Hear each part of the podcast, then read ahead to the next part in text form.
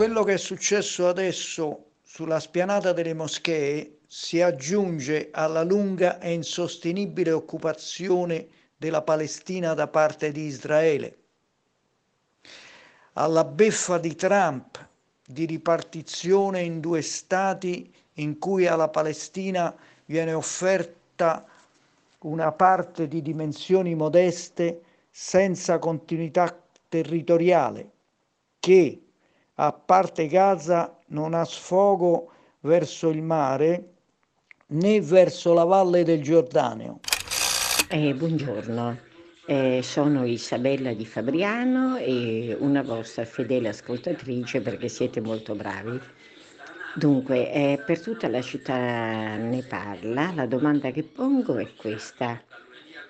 Eh, sono un insegnante in pensione, allora, ehm, perché l'ONU mm, quando ha designato i confini dello Stato di Israele, dichiarandone anche no, la nascita, non ha creato anche lo Stato di Palestina?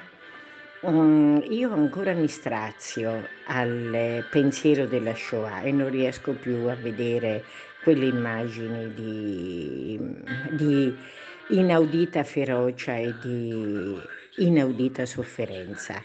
Ma io credo che l'ONU, mm, come sta avvenendo adesso per la pandemia, l'Organizzazione Mondiale della Sanità, siano veramente delle sovrastrutture impotenti, incamerano soldi, prima dall'America, ora dalla Cina, e mi date una spiegazione se lo ritenete opportuno. Grazie e buona giornata.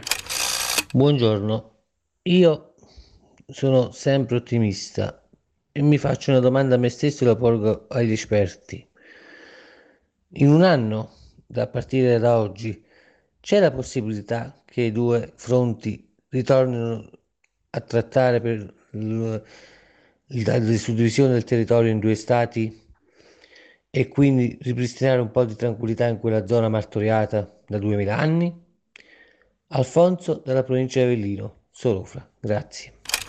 Buongiorno, sono Giuseppe, chiamo da Ravenna e mi chiedo perché non sia possibile in eh, Palestina un intervento internazionale di interposizione e di mediazione, visto che le Nazioni Unite hanno provato un gran numero di risoluzioni in cui dicono delle cose molto chiare e eh, che dovrebbero essere fatte applicare, mentre fino ad ora non lo sono state. Buona giornata e buon lavoro. Buongiorno, io sto guidando, purtroppo non vi posso scrivere, però ehm, esistono ma, tantissime associazioni eh, che fanno dialogo, che fanno lì, ho sentito leggere un messaggio che invocava l'Erasmus, esistono scambi tra ragazzi palestinesi e israeliani, esiste Parent Circle, esiste Combatants for Peace.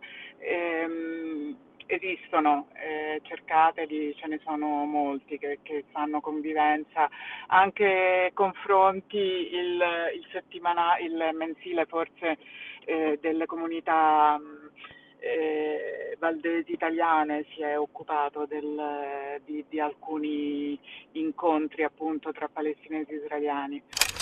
Ho incontrato Rabin per caso al museo di San Pietroburgo e lì gli ho detto grazie per la pace, era, era andato a Oslo e poi era passato lì quella pace famosa.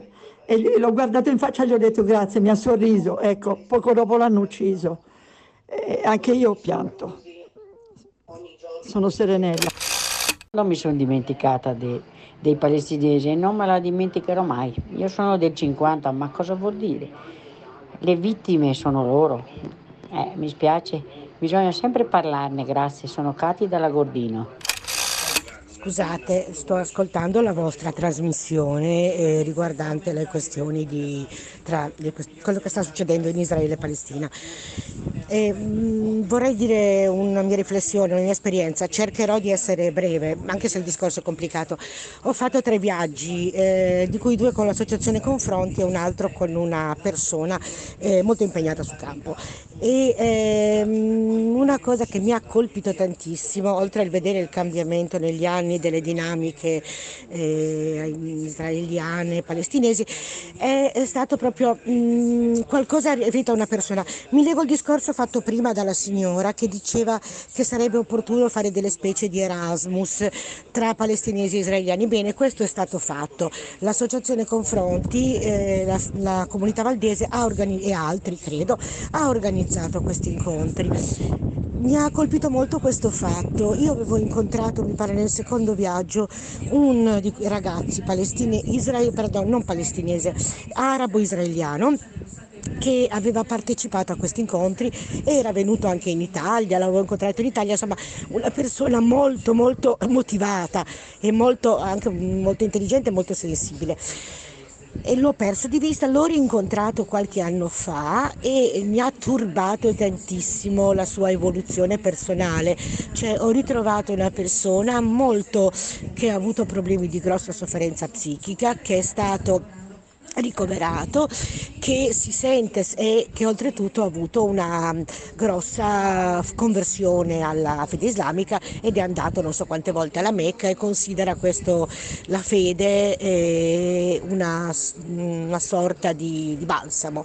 Ehm, scusate la parola non è proprio esatta e mi ha veramente colpito tantissimo, eh, ho fatto delle riflessioni su questo uomo, ragazzo, insomma dicendo se effettivamente lui ha visto la possibilità di qualcosa qualcosa di diverso, è andato all'estero, eh, si è confrontato con gli israeliani e poi ha visto dopo nella quotidianità ritornare tutto quanto in maniera molto molto cupa, cioè lui è un arabo israeliano, quindi ha diciamo per certi versi è un israeliano, ma è un israeliano di serie B e tale si sente e mi ha appunto capito questa sua deriva di tipo religioso e la sua sofferenza psichica. Mi sono chiesta se effettivamente anche a volte far vedere, cioè lui diceva giustamente, una volta finiti questi periodi, chiamiamoli di Erasmus, eh, gli israeliani tornano a casa loro, i palestinesi tornano a casa loro e io sono tornato anche a casa mia a fare l'arabo israeliano e tutti quei rapporti belli che si erano creati si sono sfilacciati,